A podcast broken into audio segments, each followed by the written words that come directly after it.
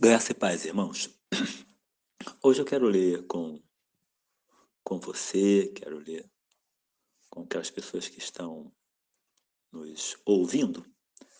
Isaías 41, versículo 20. Isaías 41, versículo 20. Para que o povo veja e saiba, e todos vejam e saibam, que a mão do Senhor fez isso, que o Santo de Israel o criou. Vou repetir para você que é muito lindo. Para que o povo veja e saiba, e todos vejam e saibam, que a mão do Senhor fez isso, que o Santo de Israel o criou. Eu não sei se você já, já teve oportunidade de conversar com pescadores. Pescadores interpretam o tempo de uma maneira impressionante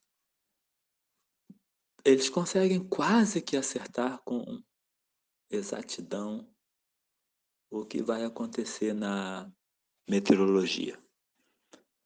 É, e uma vez eu estava conversando com um pescador e ele disse, olha, é, vai embora porque daqui a pouco, antes do almoço, vai chover. E era por volta de 10 horas e o sol estava muito quente.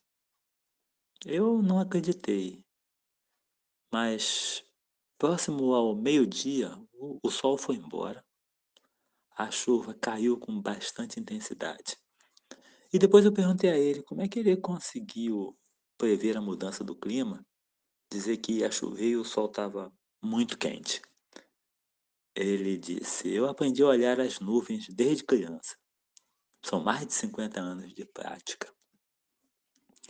O profeta Isaías também observava sinais, não com os objetivos climáticos, mas para aumentar a sua fé em Deus.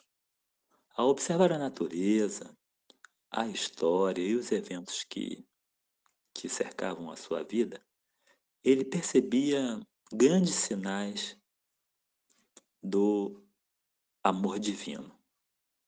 E nós também podemos aprender e observar os sinais divinos que vão desde a beleza da natureza até uma marca de providência em meio a uma catástrofe. Interprete a vida, os fatos e até mesmo a beleza da, da natureza como sinais de que há um Deus poderoso pronto a nos ajudar. Nesse tempo de pandemia, Covid-19, incertezas. Interprete a vida. Veja os sinais do Criador para a sua vida. Veja aquilo que Deus tem feito, que tem guardado. Interprete os sinais de Deus para você. Que Deus lhe abençoe.